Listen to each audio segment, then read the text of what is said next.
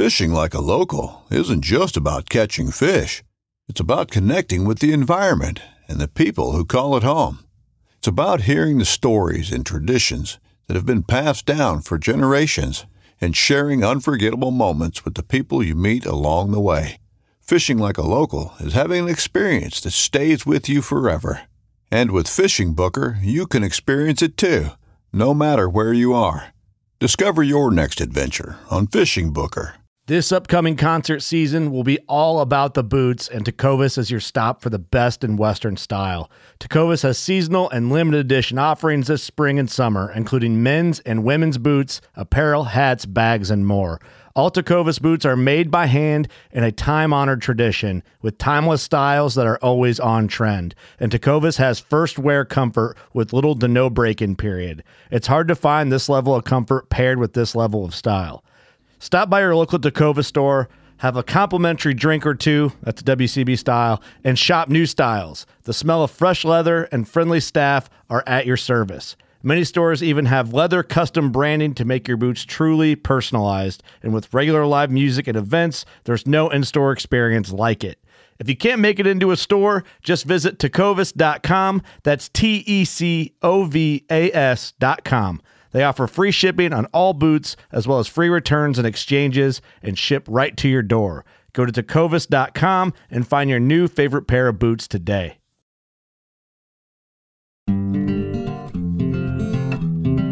You're listening to the Fish Untamed podcast, your home for fly fishing the backcountry.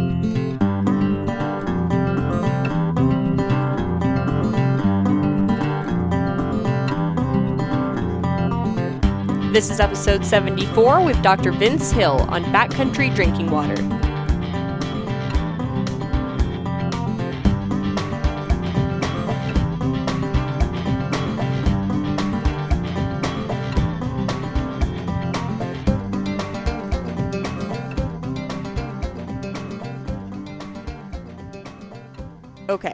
Think we should be good to go now. um, Okay. So yeah, we'll, we'll we'll redo this intro a little bit. Um, I had, I had mentioned to you that because this is a, a fishing podcast, normally I get uh, people's background on fishing, but because that doesn't really apply here, uh, if you could just go over again what what you, brought you to the CDC, and um, you were also telling me about how, how you got interested in water specifically with the CDC. So um, go ahead and run me through that again.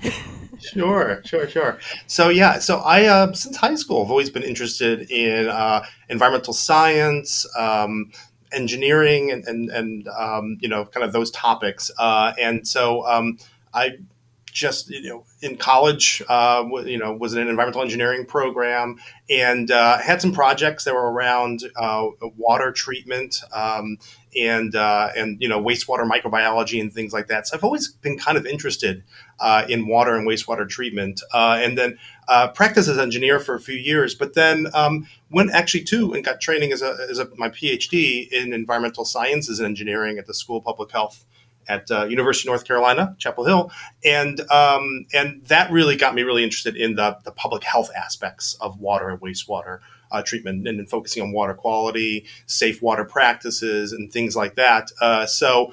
Fortunately for me, was there was a position here at CDC, uh, and um, and I just really just enjoy um, you know think, talking to people about safe water practices, how to make water safe, water treatment, um, and, and related practices around uh, safe water and hygiene. Now, I heard you originally on the Hunt Backcountry podcast, which is how I got ended up getting in touch with you. Um, and it's it's interesting because a lot of times when I'm hearing about uh, safe drinking water in the backcountry, it's in the context of somebody who is doing that, not from kind of the actual uh, CDC wastewater that side. So. Do you have a specific experience with backcountry drinking water, or is this just something that's applicable across um, disciplines, and so it doesn't really it, it doesn't really pertain to um, you know one one area versus another more so just what's in the water and how it's treated like is that is that kind of universal and is that why uh, you were able to speak to that Yeah, I mean, so there are certainly general principles about what can be in water, you know, filtration, disinfection, how to make water safe. So whether it's a drinking water system or you're out in the backcountry, um, those kind of general principles about the microbiology of water and treatment, et cetera, are, are all there. And so we can we can talk about those in, in more detail.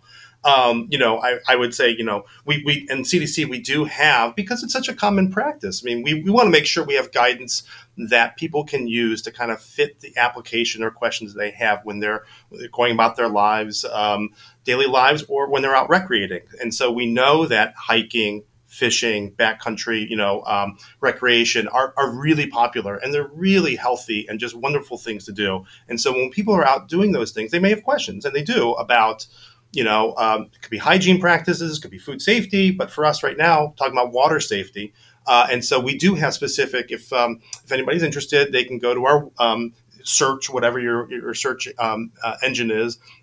I think if you do CDC backcountry water, you can probably find our our webpage that has a lot of the you know filtration, disinfection guidance, and some other kinds of um, you know hygiene and safe water practices for this kind of general area. Do you folks receive a lot of questions from people who are like, "Hey, I want to go backpacking and I, I want to know how to drink water safely"? Is that does that make up a large proportion of what you receive? Maybe not direct questions. Certainly, maybe a little bit broader when people are traveling. Oh, okay. So if you think about yeah. being outside of your normal area, I'm outside of my home, you know, whatever. I'm I'm traveling internationally. Often comes up. Uh, or if you're you know traveling recreationally within within the United States. So basically, being outside of where you're used to, uh, and what do you do? Can, you know, how do you you know how do you, um, do you, can you trust the water? If not, how do you make it safe, and et cetera. So we get that more broad you know set of questions, but we certainly get outbreaks of um, of disease, waterborne disease, related to backcountry settings, park settings, et cetera. Interesting. And, and, you mentioned like how do you know if water is safe? And I, I sent you kind of three general categories I think I want to talk about today.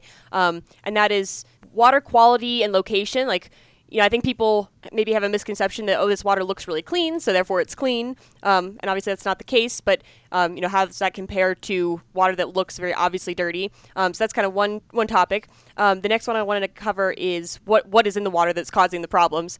Um, and then third is you know how do you fix it? filtration versus purification and things like that. So maybe a good place to start would be just where water is and how it looks and how that affects how safe it is to drink. Like if someone's going out in the woods and they they come across some water, what considerations would you give that person as to deciding what to do and, and what might be in that water?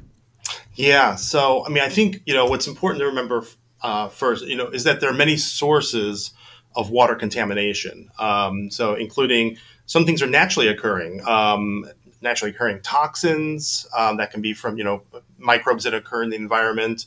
There can be chemicals that are naturally occurring based on the geology of wherever you are. So arsenic, fluoride, you know these kinds of things can just be naturally present. Um, and of course, local land use practices. So, you know, fertilizers, pesticides. If you're in a farming area, you know, all those things can be in water. But also, of course, thinking about you know fecal contamination, uh, feces from wildlife, uh, birds, deer, other kinds of animals. Of course, if there are um, farms with you know cattle and other things as well, those can get in there. Frankly, people uh, and their septic systems, um, you know, can can get into uh, natural water bodies. So there's all sorts of sources of these kinds of contaminants that are out there, and you can't necessarily rely on just your visual, you know, observation of uh, you know to really say whether the you know water is safer or more risky when I know you mentioned like lots of different things there, and I think what comes to mind for a lot of people who are recreating outside is um, the I, I, don't know if it's viruses, bacteria, what what category each of these falls into, but you know I'm going to eat some sort of microbe and it's going to make me sick. But you also mentioned things like heavy metals, which is not something that um, I think a lot of people think of. Um, is that a big concern when someone's you know walking through the mountains and comes across a mountain stream, uh, or is it more? Are we talking more about the eating some little bug that's going to make you sick? Yeah, no, that's a great question. Um, you know, and and I think it's a matter, matter of you know what you can do also to to to you know decrease your risks of you know of of getting sick from from drinking you know uh, natural water. So um, you know a lot of the filters or um, uh, or water treatment methods products that are available to you know hikers, you know uh, backcountry um, uh, recreation, um, it are are really kind of geared towards removing microbes. Um, so, you know, they'll have a certain filter size, pore size, etc. Um, or they'll have, you know, there, there's a disinfectant there. So they're really kind of geared towards the microbes. Um, so chemicals that's a little bit challenging uh, to you know to, to, to deal with. Now, if you have a household water filter, um, you know there's you know reverse osmosis, there's ion exchanges, all these kinds of things, but those tend to be bigger systems, and you know, I don't think there are many, if any, uh, water you know co- common water uh, purification products that are available to backcountry recreation, you know, uh, rec- people going backcountry that that really kind of work on those. So it's really yeah. So I think you can do what you can do to make water safe, and usually that's around filtration and disinfection to kind of you know make it safe from the germs that might be there. In the case of something like a chemical or heavy metal, if if they are present in the water, is that something that you could detect? Like you know, I picture or, or, is it worth avoiding water that you know could be contaminated with these things? Like I assume, you know, if you if you see a mine draining out into the into the creek, you don't want to drink from that creek. But is there any other sort of visual clue that you could say, hey, not not related to microbes, but related to actual chemicals or metals? Is there anything visually you can see in water that would make you say, I'm not going to drink from this source. I'm going to go pick something else yeah, that's a great question. So, you know, clearly there are there are some visual signs of water contamination, including water that's colored or cloudy, uh, water that may have a sheen on its surface, um, and water containing sediment or floating particles. Um, so, you know, that type of wa- lower water quality that you can visually see like that, um, you know, may actually make it more difficult to effectively treat the water. You know, if it's particularly, you know, um, cloudy and got a lot of particles in it, et cetera. But I would say, you know, certainly those are visual signs. Um, another area that we work with here at, in, you know, at, CDC and my group around um, algal blooms. Um, and so I know a lot of settings, especially, um, you know, if there's a if there's a color to the water, it could be because there are algae or cyanobacteria that are present, and some of those may, may be harmful. And so it's the toxins that they emit um, that are actually what what cause harm. So I would say, you know, clearly if you're seeing green water or you know cloudy or whatever, th- that's the kind of water you say, hmm, you know, this is probably not the best water to use. Um, so hopefully. Folks have, you know, um, prepared for those kinds of situations, and so I think situational awareness is, is important. If you're going into a really pristine area, you're probably not going to run into a lot of those issues with really cloudy water or colored water, et cetera further downstream where where you you know you've rivers and streams are, are draining a larger landscape. You've got more sources of potential contamination. You know situational awareness would say this is probably a little bit risky. Even if i can remove some of these microbes that are there you know there might be some other things in there that my filter's not rated to remove that i should be worried about. Right.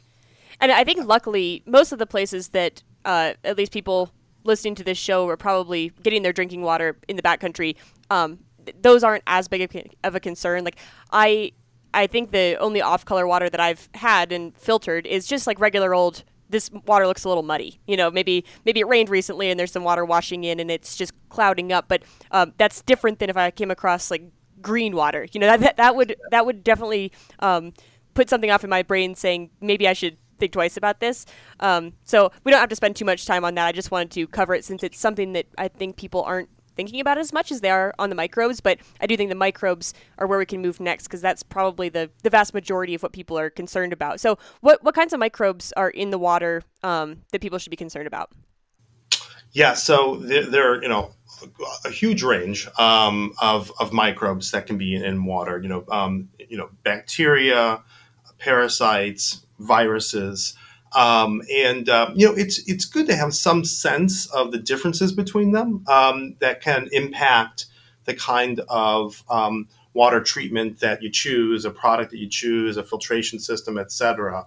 Uh, so we could go into some detail on kind of differences between some of those microbes. And I, you know, so for the parasites, there are you know some pretty well known uh, diseases or, or, or, pathogens that are, are, parasites that we'd be worried about: Cryptosporidium, Giardia. A lot of people, you know, know those those microbes and those diseases.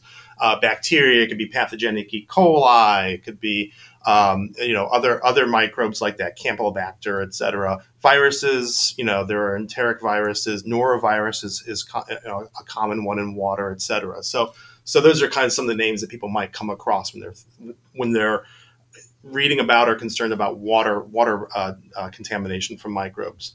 Uh, but first off, the, the, the kind of first uh, bigger class, um, and, I, and I mean bigger by size, are the parasites. Um, and so um, they're larger than bacteria and viruses. Um, not to get too technical at the size range, but four to like 14 mi- microns or micrometers. And I think that's actually important to know because I think a lot of filters that are commercially available might have like a one micron pore size. That's pretty commonly um, that you, you come across that. And so those one micron filters are rated to remove these parasites. So they should be highly effective at removing these uh, these parasites. And I think that's really important because some of these parasites, like Cryptosporidium, are uh, tolerant to um, dis- common disinfectants like Oh, chlorine or iodine. So if you were just dropping in, you know, a, a chlorine tablet or drops or whatever that is, um, we can talk about bacteria and viruses. Those are generally effective against bacteria and viruses, um, but wouldn't be effective. Really, wouldn't be effective against crypto, um, and even Giardia. You would need really long um, exposure times, or you know, times to hold, you know, the um, the water before you drink it. Um, and so the filtration part is really useful uh, for removing those parasites. Now, filters can also be effective depending on their, their pore size, their rated pore size, for removing bacteria. So, bacteria now are a class that are smaller than, you know, 10 to 100 times smaller than, um, than the parasites.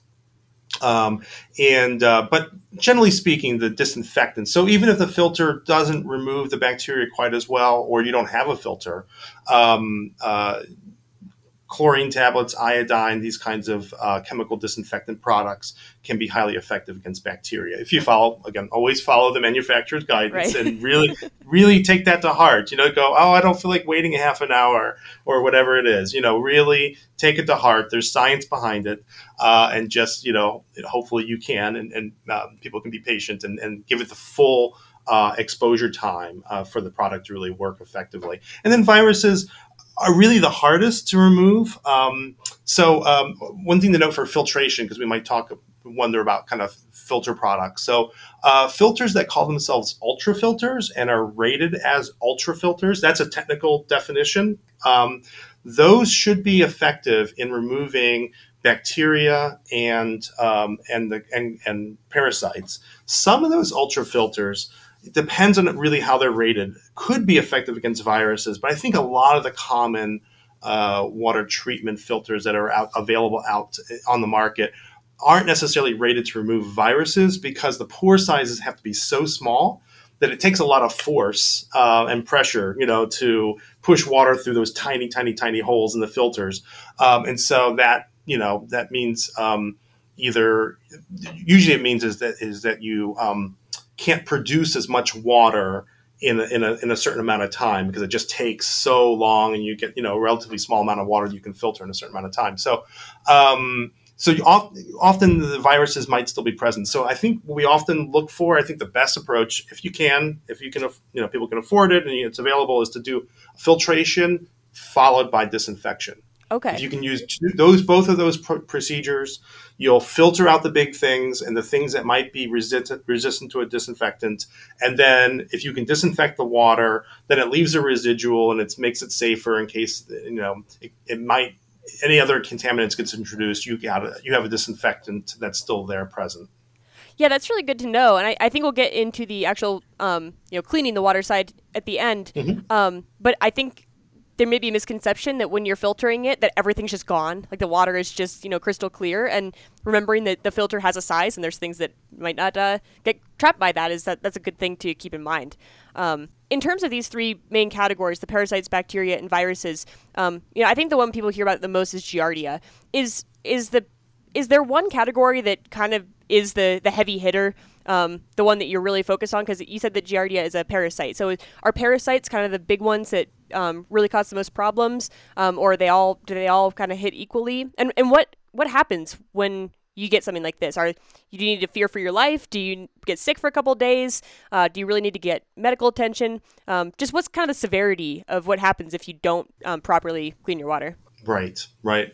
So, um, you know, the, the most focusing on sort of the symptoms of waterborne disease, I'd say, you know, the most commonly reported symptoms are, you know, diarrhea, vomiting, stomach cramps, and fever. The, uh, these kinds of sort of usually self-limiting. So you, you have got it for a while, very uncomfortable, etc. And most of those being uh, relatively self-limiting. Sometimes you can get other things depending on the water you're in. But I think for people who are fish, well, if you are actually in the water fishing, you know, and so your your, your skin's exposed, sometimes you can have um, uh, either skin infections or reactions to things that are in the water. So that's always so. Sometimes you can get rashes and those kinds of things as well. So it's not always about the kind of gastrointestinal symptoms, but sometimes other other parts of the body, if they're exposed, can can be impacted.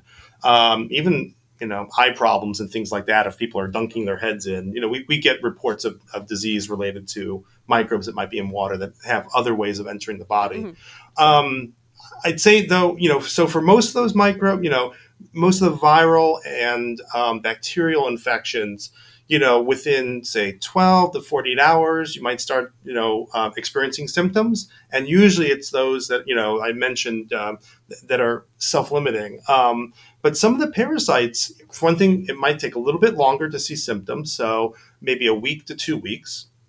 So the parasitic that's kind of a hallmark of parasitic infections. Most of those also are self-limiting. However, you mentioned Giardia. One of the things with Giardia is that it actually can um, last longer. Um, giardiasis can last for two to six weeks. Um, but actually, for some people, can result in long-term complications, including arthritis, irritable bowel syndrome, um, recurring diarrhea that lasts years. I mean, so some of these can be pretty nasty infections.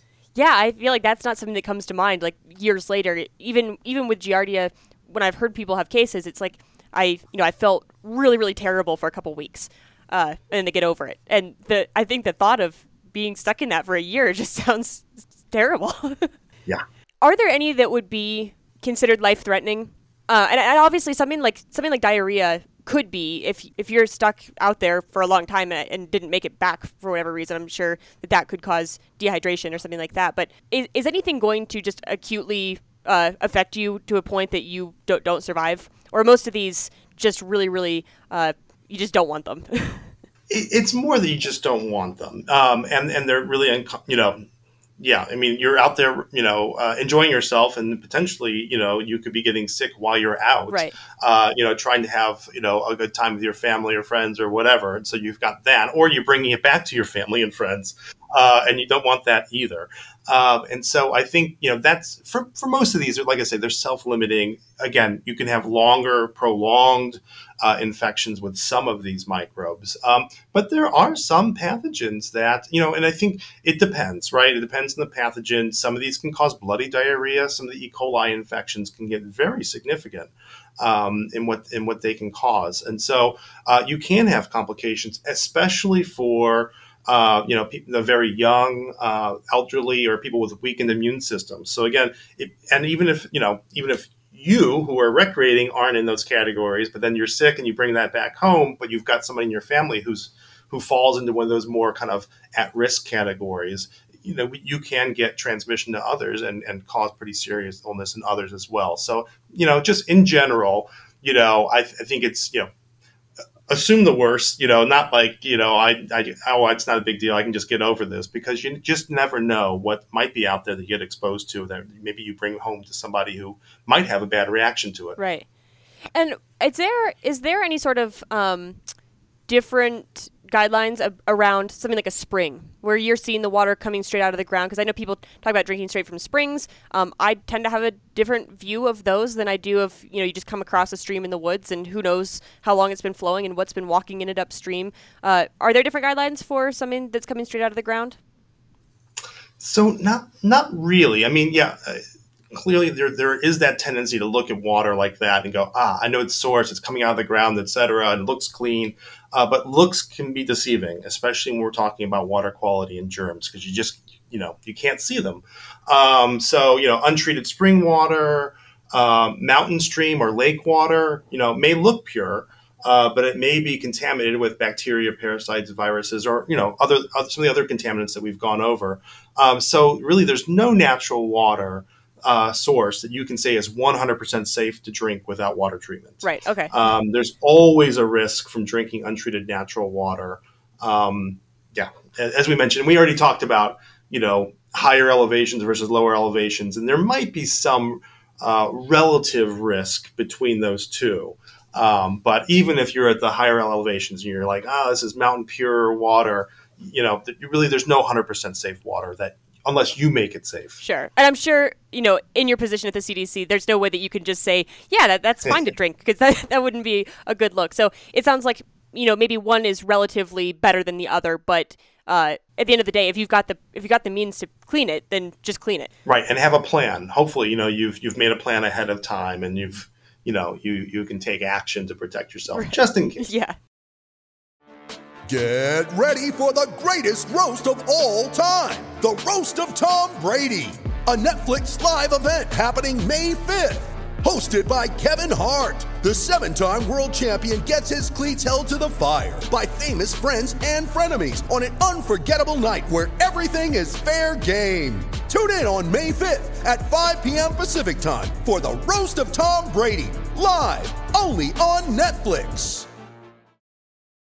You ready? Showtime. On May 3rd, summer starts with The Fall Guy. Let's do it later. Let's drink a spicy margarita. Make some bad decisions. Yes. Audiences are falling in love with the most entertaining film of the year. Fall Guy. Fall Guy. Fall Guy. That's what the poster said. See Ryan Gosling and Emily Blunt in the movie critics say exists to make you happy. Trying to make it out? Nope. Because I don't either. It's not what I'm into right now. What are you into? Talking. Yeah. the Fall Guy. Only in theaters May 3rd. Rated PG-13. So uh, this might be a good time to transition then over to the actual cleaning of the water. Um, and there's a couple different uh, methods that I wanted to discuss. Uh, I know we've already talked about filtering versus purifying, um, and I think those are kind of the two big ones that people do. But I know the uh, the UV filters are also a big, or not UV filters, the UV lights are also uh, a really common thing that people use these days, and also boiling, which has you know been around probably longer than any of these. So uh, those are the main four. If there's any others that I have forgotten, I'd love to hear about those as well. But I just want to hear about your opinions on those four and when they're best used. Great. Well, maybe maybe starting with the kind of uh, tried and true uh, old old style uh, water uh, treatment method, boiling, uh, as you mentioned it, right? So, uh, you know, I mean, boiling has you know very high effectiveness in killing really all those microbe classes, parasites, viruses, bacteria. You get the water up to boiling, you're gonna you're gonna kill them all. Um, and so uh, you know, and there's guidance on this. People can look at our website, etc. In general, we recommend a roll, rolling boil, so you can see the bubbles and the the surface is rolling for about one minute, and that really should do the trick um, for for uh, really anything. And I think if you're at higher elevations, you know, and you've got that kind of uh, pressure differential, you know, uh, versus sea level, then our guidance changes, um, just the physics of it, and, and we recommend three minutes. So there's boiling. Boiling is the most complete and comprehensive way to make water safe from microbes. Um, and so um, after that, would you uh, we can focus on disinfection or yeah? Would you like to talk sure. about disinfectants? Yeah, yeah, yeah.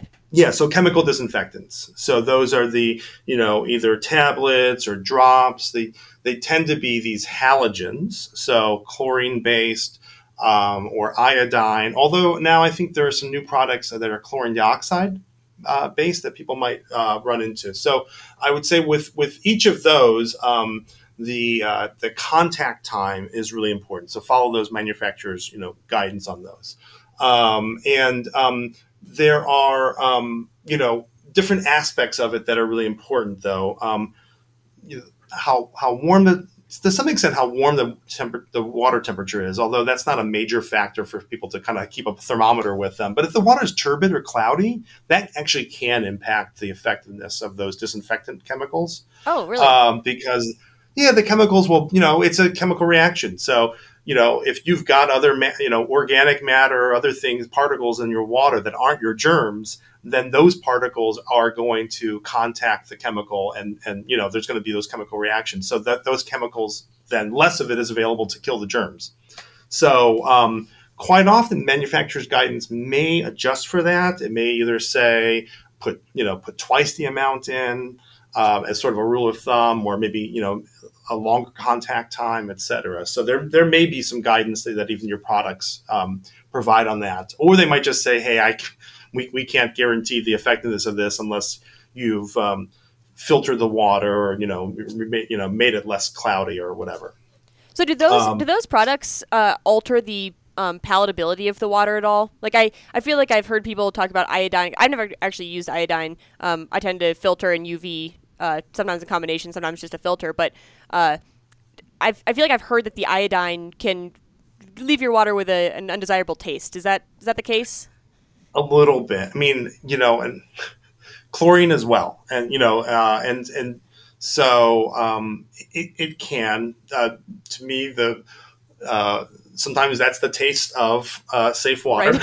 so if I, if I taste it a little bit, I go, okay, maybe it's not the most pleasant thing in the world, but uh, it doesn't taste like my water at home. But I know it's safe uh, because I follow the guidance and everything. Um, but um, yeah, it can, I, and I think iodine even changes, gives you a little residual color, like a little yellowing of the water, and that could be a little off-putting as well. Um, but there are no um, uh, health impacts for that. Although I think with with iodine, uh, there are some um, there's some guidance on uh, certain folks. I think like pregnant women uh, and iodine, etc. So always read those those the um, the directions in those kinds of chemical treatment products, just to make sure that you don't fall into a category where maybe it's it's actually uh, ingesting that chemical isn't good for your health. That was going to be my next question. Is uh, you know, I'm sure everyone's gotten a mouthful of chlorinated water in a in a pool before, and it's not pleasant. And I feel like sometimes if I've gotten enough of it, I start to feel a little bit nauseated. But uh, is is there any? There's no uh, real health impact. That's just kind of a you know, your body doesn't love drinking water full of something else. Yeah, I think I think that's just sort of um, a, a, reaction that people might have, you know, mentally okay. to like you know treating water. You're like, oh, I wasn't supposed to drink that.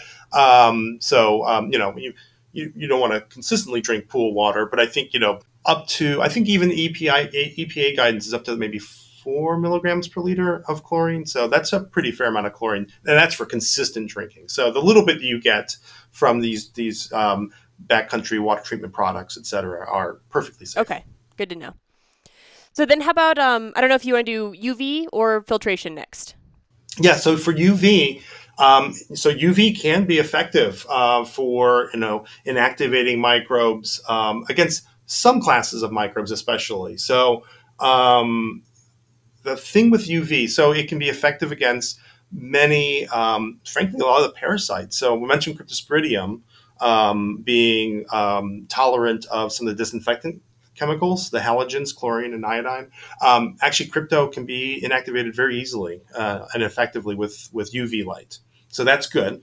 Um, again, uh, bacteria can be inactivated very readily with UV light. Some of the viruses may have a little bit of resistance to UV. Um, um, so, um, so that's maybe one factor. But really, the biggest factor with UV is that you need the UV light to be able to contact the germ to inactivate it.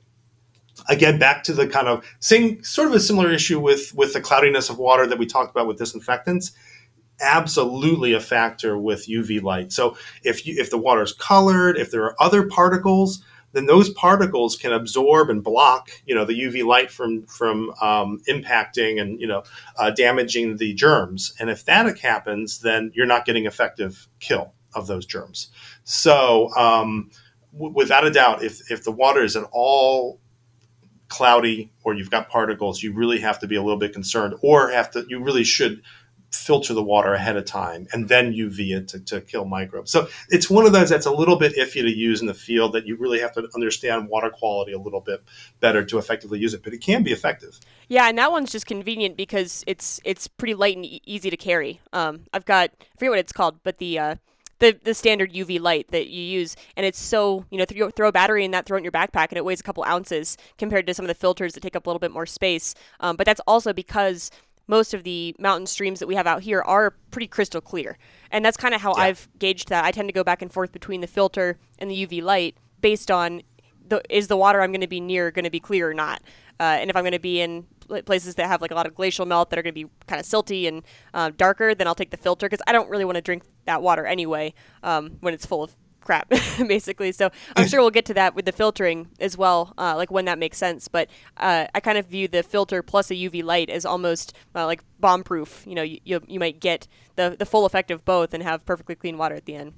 Right. You know that makes that makes a lot of sense. Um, and I know with UV light, those tend to be for relatively smaller volumes of water that you're kind of personally consuming, as opposed to a large volume that you want to have on hand at a campsite or or whatever, gallons of water. You wouldn't use UV necessarily for that, um, because in those situations, when you do have a large volume of water, that you might be worried. I don't know. Hopefully, people aren't you know dipping cups into their water like a bucket of water or whatever. but if you don't have a disinfectant residual like chlorine or what, whatever, then you know you, the water can get recontaminated from the environment or from your hands or whatever. But you know that's usually not an issue with UV because you're not making large volumes that you're storing around the, your site. Yeah, I think my oh, it's called the SteriPen. That one, um, I think you do like a liter at a time. It's supposed to be stuck down in like a Nalgene bottle, and that's I think maybe they have a recommendation if you do a larger one to do it twice as long. But there, there's definitely a maximum. Like you can't just stick it into a bucket of water and hope that it's gonna work. Right. So how about filtration? Because that that I think is probably the most commonly used one, um, at least for people I know, is to carry a little filter around. Um, and maybe let's talk about when you would use a filter versus not, and maybe the different types of filters, and you know when they're good. Yeah, no, that's great. Um, and so you're right; they're so commonly used, um, and there's so many different types that are available to consumers. It can be a little daunting. I, you know, I a while back I was looking at different kinds of filters, and even I was getting a little bit confused as to, you know, the guidance and the ratings and, and whatnot. That there's there's just so many different types out there. Um, uh, so you know, I think so determining which type is most appropriate uh, depends on you know kind of what you what functions you want your filter to provide. Um, so because no filter, we talked about this. No filter is going to eliminate all contaminants. Um, you know, microbes, chemicals, toxins, etc. Uh, so um, so it's important to understand what they do and, and do not do. Um, so I think then focusing on the microbes again. Uh, you know, definitely try to use a filter that has a, a pore size that's small enough to remove parasites. And so that's the most common ones. We'll have a one micron pore size, you know, uh, rating, etc. Um, so there are, but there are more, you know, kind of modern or not modern, but you know, recent kind of developments in filtration uh, that I've, I've seen that where they seem like they're very effective. They can be very effective for removing bacteria as well. And so I think those those can be really great. Those might be referred to as ultrafilters uh, because they have a smaller pore size. Um, um, the one micron filters might be called micro filters if they use those time, those those terms at all. Um, but um, they can be highly effective against cryptosporidium. They might be rated. People can look for an NSF standard, um, 53 or 58. And so if it says it's rated to NSF 53 or 58, that means they've been re- they're rated for the parasite removal uh, or Giardia, cyst or oocyst removal. Um, but you know they're not going to be effective for viruses if they you know even if they have that rating because the viruses are so much smaller um, and they might be somewhat effective against bacteria you know if they have that kind of nsf 53 or 58 rating um, so so that's you know but i think that's when the combination of filtration plus another disinfection method uh, really is is helpful um, so one thing as well to note with the with the filters is um, there, there's probably um, guidance on kind of how to maintain them, and a lot of folks might, you know, you know, you get back from a big trip and you don't necessarily want to put it through its paces to kind of, you know, put it back up on the shelf or whatever. But make sure you know follow those because I think if if water sits in those filters longer or what you know just just focusing on that uh, you can get microbial growth you know bacteria and other things can grow in those filters and they can so potentially I guess can clog those filters, but also can damage depending on what the the filter medium is. You know, it could actually damage the filter. So uh, I think making sure that you're taking care of your filters as well will make sure that the next time you go to use them, that you can depend on them and they work properly. Yeah, that's another reason that I've kind of um, started to adopt the UV when it's appropriate. Um, you know, when I've got clear water and I'm just filtering a, a bottle for myself, uh, just because those filters they get clogged really quickly and then you have to clean them in the field and they take a long time to use as well because they're starting to clog up so you might be sitting there for 20 minutes really pumping with all your might to get the water through uh, and yeah yeah you get home and then you've got to to clean it off again um, it just seems like a lot more maintenance and a lot more hassle but of course there's times where it really makes sense especially if you've got that that cloudy water um, partially for the ineffectiveness of some of these other techniques, but also because um, that will get all that stuff out. So then you can actually drink clear water, which is I think is a lot of uh, a lot of people's motivation for using the filter is to to get nice, clean, tasty water at the end. So, um, if we're if you're done with um, filtration, one thing I wanted to bring up that you mentioned was the recontamination of water because that's something that I've occasionally hear happens to people and it's always it's always like in the back of my mind of like is that drop of water on the on the rim of my bottle was that filtered water or was that a drop that came from somewhere else? Uh, how how big of a concern is this? Because obviously it can happen but how much water does it take to make somebody sick or, or can make somebody sick? Um, and how could that how could that happen that you could get a little drop of water on the on the rim of your water bottle let's say and that little drop of water could contaminate the whole thing? Like what's what's the reality of that? Yeah. You know it's it's it's hard to kind of you know give real you know um, direct guidance on that because um, it really depends on you know the water that might be contaminating what you have you know your water bottle or your water container you know where did that come from and you know what the quality of it was et cetera et cetera um, i mean in, in general if it's a little tiny drop of something you know and it's rainwater or something like that, that that's you know not going to be um, a, a, risk. You know, if your water bottle falls into the lake or river or whatever, then you might want to wipe it off. You know, before you go then to mm-hmm. uncap it or whatever. Um, I, th- I, think what we nor- what we more often see with kind of recontamination of water is when the water is in uh, kind of an open, uh, like kind of large open mouth container that you can actually dip into.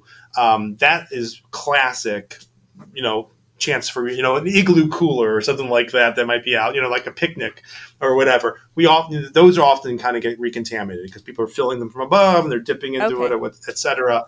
Um, that's not typical, I would imagine, for uh, backcountry settings and fishing, etc. But uh, clearly, you want to have storage containers that are that have a narrow mouth that can be sealed uh, and the, so the water you put in there, you know, there really shouldn't be any real meaningful risk of contamination. The other thing to note, though, is when you have a tap on a water jug, um, and so you've made your nice water nice and clean, and you but you've got a tap uh, to to get your water out. The taps, those taps can get contaminated. So you might touch it with your hand, or maybe a, a rag touches it. You know, something that might be contaminated gets on the tip of the spout uh, for these contain you know so it's not the water inside that got recontaminated but the water delivery kind of container did or the, the, the valve and so those have also been kind of you know causes for outbreaks and things like that um, that have occurred so you know i think it's just being careful about you know your hygiene around the water. You've gone through all this work to make your water safe, and let's just you know be extra careful about the hygiene practices around that water, that safe sure, water. Sure.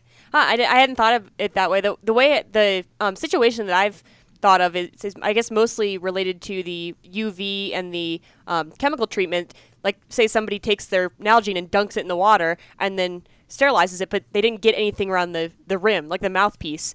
Um, yeah. And that kind of sounds similar to what you're talking about. Not not infected in the same way, like maybe not as much about hygiene and how you're taking care of it, but just the fact that you could forget that not all of the water is in contact with whatever sterilization method you're using, um, and not to just then put your mouth directly on that mouthpiece and just suck up, you know, uh, maybe a, a, mouthful of water that did not get uh, treated by the chemicals or the UV. Yeah, I would say in those cases, I mean, again the relative risk is low you know a little bit of water on the on the lip of a bottle versus the entire one liter that you would then be drinking mm-hmm. right? The relative risk clearly is going to be lower.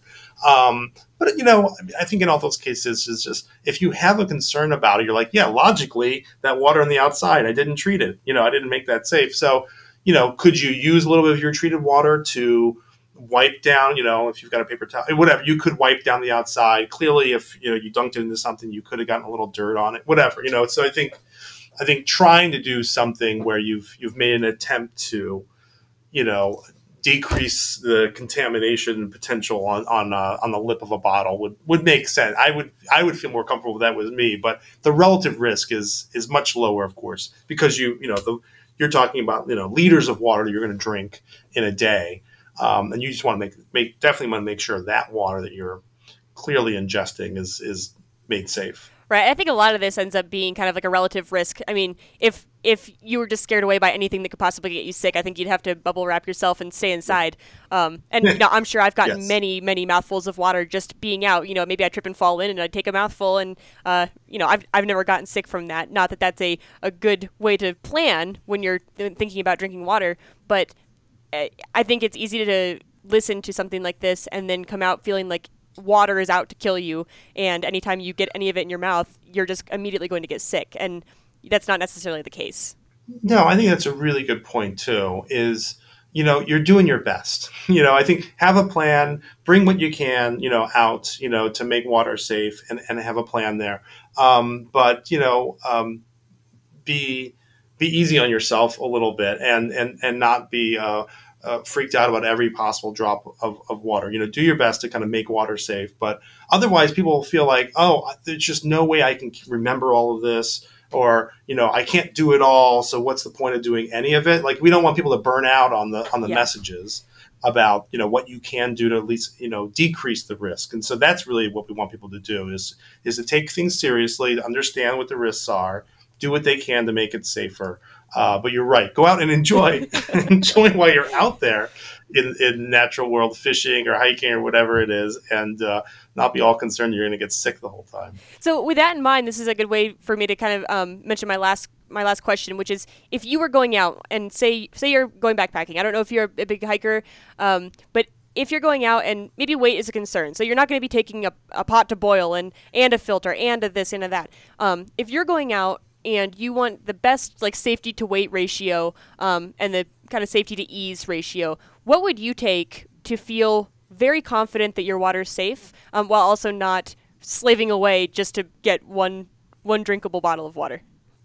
Yeah, you know, I think I, I really do. I mean, um, think that these uh, the the water filters and uh, you know, kind of uh, something to disinfect the water. I, I think disinfecting the water is really pretty important um, because I, again, quite a number of things can actually get through a filter depending on what kind of filter you might have. So I think having something to disinfect the water is pretty pretty important. So whether that's you know chemical disinfectant, the tablets, the drops, or UV, you know, et cetera, you know, I think some that's really important. However, we just we just know that you know you never know what water you might get you know introduced to or have, have around you. So that the, the particles, the cloudy water, you know, whatever that might be. So I I just think of if you can afford it, you know, a water filter plus a disinfectant is the way to go because I think they're pretty light and and you can manage that. But I know a lot of these water filters are not they're pretty can be pretty expensive. So you know if that's a barrier to folks, then you know just make sure you can you you can bring a, a water um, disinfectant that you trust and a container to hold it. You know that you've got a good plan around how to how to disinfect your water effectively. Um, that's probably so that you're doing something to improve the water quality and protecting against microbes.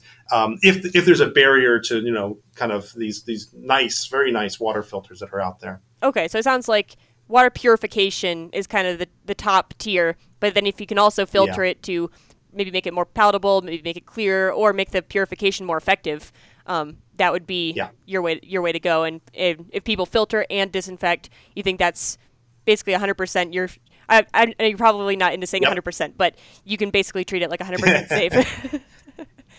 Yeah, no, that's that's the best approach is having a, a you know that kind of dual uh, approach to to uh, water um, to water treatment. You know, filtration plus disinfection is is you know yeah is about the best most people can do. Perfect. Well, Yeah. if, if folks want to find out more, um, do you have any resources if, if people just want to learn more about what's in their water and how to get it cleaned up? Well, I'd certainly encourage folks to uh, to go to CDC's website. Uh, we have um, a healthy water website. Um, this there's a if you search for backcountry water, you'll get to this topic specifically.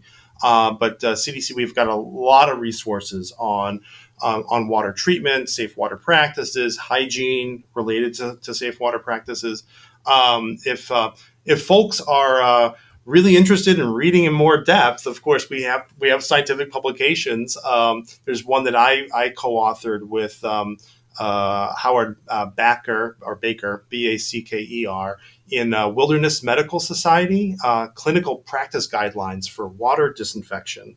Uh, um, and so um, it's in the Wilderness and Environmental Medicine Journal. Oh, that sounds I don't interesting. know how many people have access to that journal. Maybe, hopefully, it's free online. I, I don't exactly know, but you know, there are various um, uh, publications that we um, um, that we um, work on that uh, talk about all these filtration and disinfection proce- you know processes and things like that. So that that's a very long uh, and uh, detailed article that uh, if anybody's academically inclined uh, to really learn more, they can do that, or just go to our website. Okay. Uh, there's a lot of uh, resources there. a little something for everybody, maybe. yes. All right, Vince. Well, um, I will let you get going. I know you've got to cut off soon. So uh, thank you so much for taking the time for this. Uh, hopefully, maybe this episode will save somebody from uh, a couple weeks of, of extreme discomfort in the near future. I certainly hope so. Thanks very much. All right, thank you. All right, guys, thanks for listening.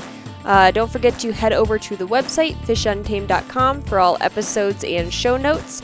And also, please subscribe on your favorite podcasting app. That'll get my episodes delivered straight to your phone.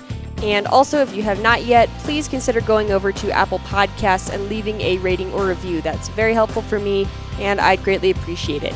Um, other than that, thank you guys again for listening, and I will be back in two weeks. Bye, everybody.